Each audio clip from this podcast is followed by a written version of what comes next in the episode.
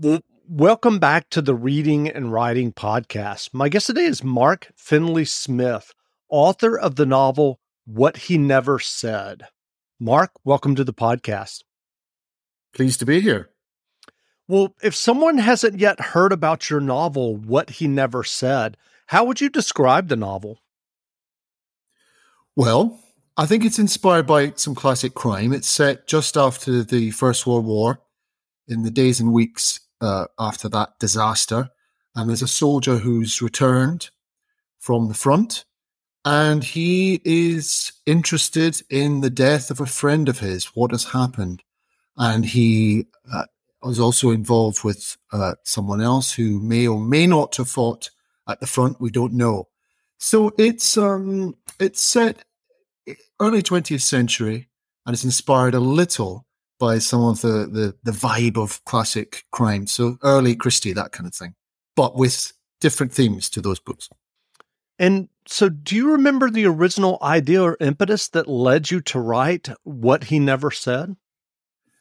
Well, there were a couple of things. I'm very interested in the First World War, and I've read a lot of First World War literature. Pat Barker trilogy, Regeneration trilogy. I don't know if you know that one. It's superb.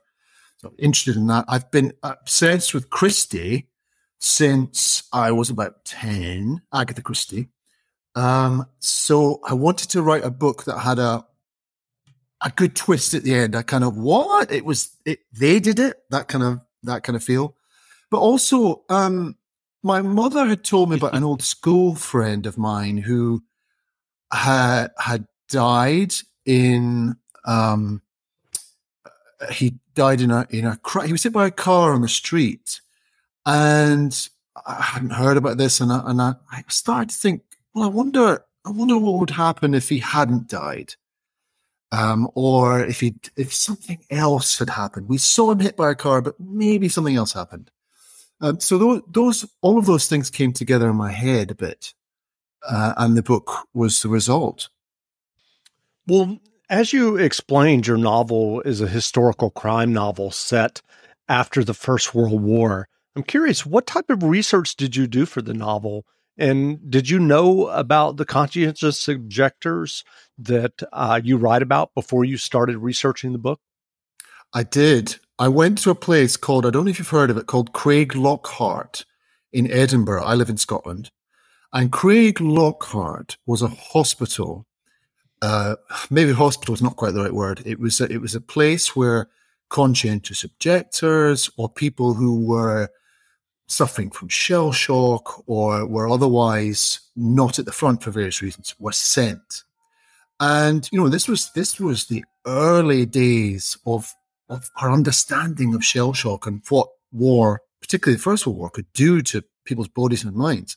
So I went there and just walked around the corridors and uh, looked in the rooms where Wilfred Owen, the poet, and Siegfried Sassoon, the writer, who famously threw his medal into the sea, that's where they were sent to be treated. So in some ways, it was a pretty brutal place, but in others, it was the beginnings of an emergence of understanding what was happening to these guys. So I did, I did that, that, that was a lot of my research, but also with conscientious objectors. I'm a journalist. I write for the Herald. I interviewed the daughter of a conscientious objector. It was the Second World War, not the first. But that really interested me. He was called Tom Burns and he refused to fight in the Second World War, but he did serve as a, an ambulance driver and got into some pretty hairy situations. And his daughter, Lucy, I sat down with her and what impressed me was her pr- pride in her father she was very proud of what he, he did. She was very proud of his decision. And also, it was interesting because there were lots of mot- different motivations among the men and some women who refused to take part. The, some some were socialists, some were pure pacifists, some were um, anti-nationalists. So it was sitting down with Lucy and talking to her and realizing that these people were dismissed punished and sometimes shot or imprisoned during the First World War, and, and less to a lesser extent the Second World War.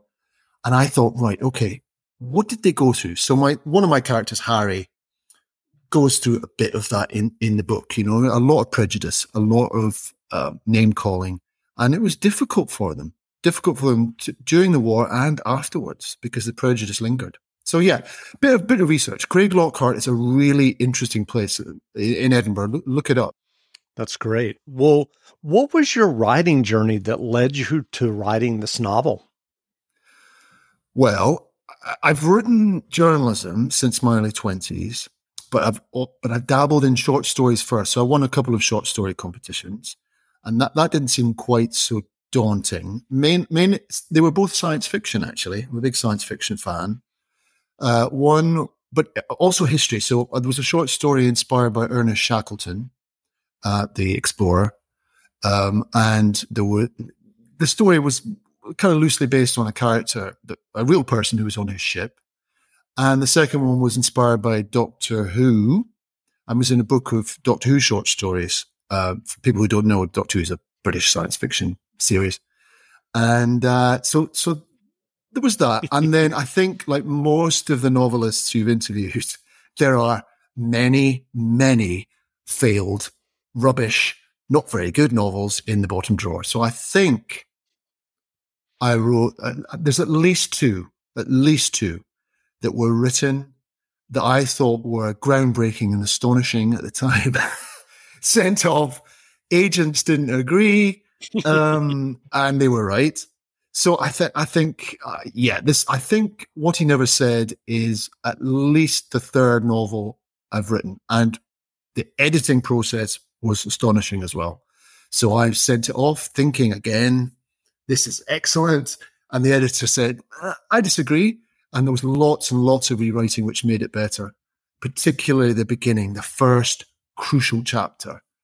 So yeah, it's been a lot. It's been a long journey. I'm in my fifties now, uh, and I've probably been writing since I was a since I was a boy, since I, since I was a kid. And this is the first published novel. So long, long and arduous. so are you working on a new novel now? Yes, I've got a I've got a second one planned. I've got the I've got the idea sketched, sketched out, and the what I've always wanted to do, again as a, a kind of homage to Christie, I've I wanted to do a murder on a train. So this one, it's the same character, same character as my detective, who's called the silent detective, because he doesn't say very much.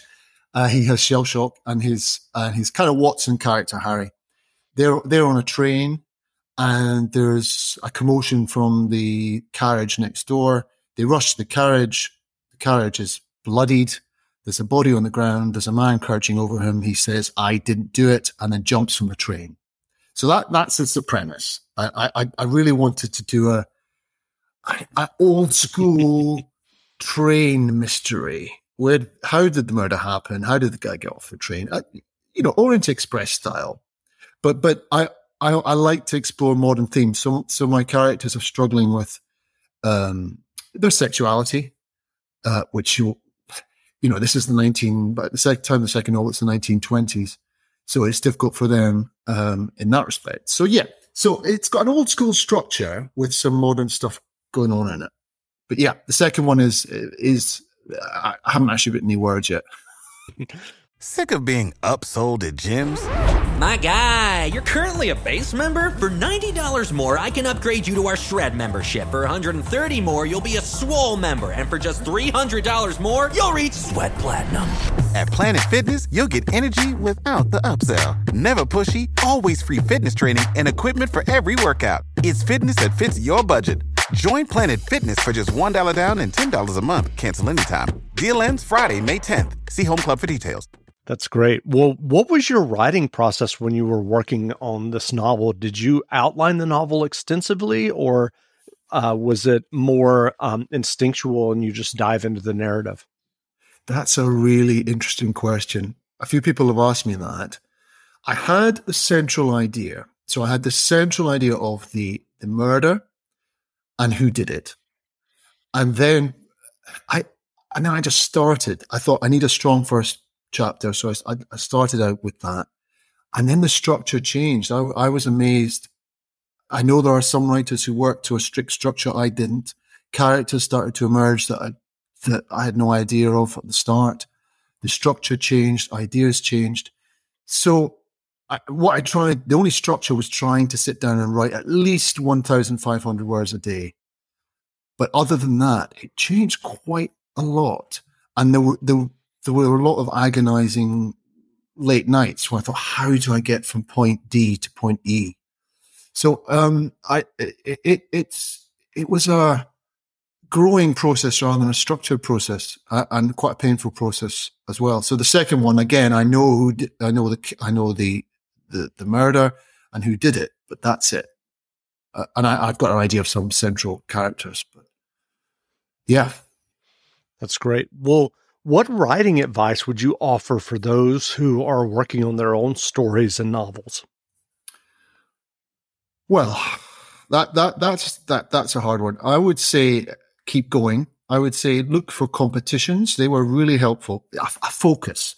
So I looked for competitions and deadlines because they really helped. So working working in your room on your own, thinking I'm one day going to send this to an agent, that is really hard. So have a look out there for, for competition. So the first story, uh, short story I had published was a, was a call at a competition. And I was one of the runner up, runners up and, and, and they published it. And the second time was also a competition called SFX writing competition. Um, so that helped. That helped a lot having a, having a kind of focus, um, and having a, having a target. So that would, that would be my advice. Um, start, maybe start with short stories. Um, because, because if it hasn't worked out, well, you haven't spent a year writing it. You've maybe spent a few weeks. Um, and then when you get into the novel, um, try and have some kind of tr- try and have some kind of structure, maybe a word target per day. And then I can't remember who said writing is rewriting, but that is very very true. So when my novel went through, I would say hundreds, probably hundreds of drafts. The first chapter, possibly thousands of drafts. Um, so keep, you know, put it in a, and then you put, other writers have probably said this, put it away for a little while and then come back to it. The effect of that is amazing. Uh, something you think is good, something you think will win you prizes, put it in a drawer for a month, ideally six months, come back and you think, what was I thinking? You come at it a little objectively, a little more fresh eyes. So so yeah, so have a look. Have a look for people who magazines, competitions, people who are actively looking for writing, go there first. That's great. Well, what novels or nonfiction books have you read recently that you enjoyed? Well, I've been reading some of the uh, gay fiction that I mentioned from the 1940s because because my novel features gay characters in the 1920s. I thought, right, okay, what what what, what was going on then? So I read a book called an American novel called The Fall of Valor by Charles Jackson, written in the 1940s. Not very well known now, but but very very good. And it's about a a, a man who falls in love with another man, and, and as usual in novels with gay characters, it doesn't end well. Um, it, it, reminds me of City of the Pillar by Gore Vidal, if you know that one. Um, I've been reading some classic crime. I've just finished a Ngaio Marsh. Ngaio Marsh is less well known than Agatha Christie, but but from that period, she was writing from the 30s till the 1980s, I think.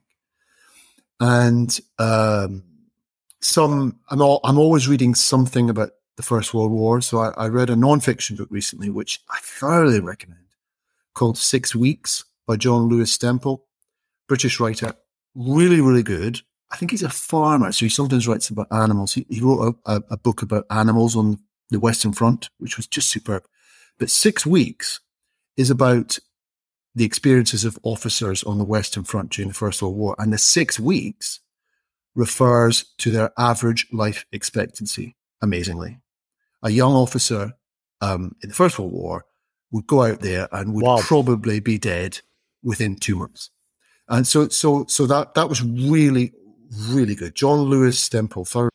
Wow. Well, where can people find you online if they want to learn more about you and your novel? Well, I'm on Twitter at at Mark Findlay Smith, Findlay with a D. You can also look for some of my journalism on the, the Herald, heraldscotland.com. You can buy the book on Amazon.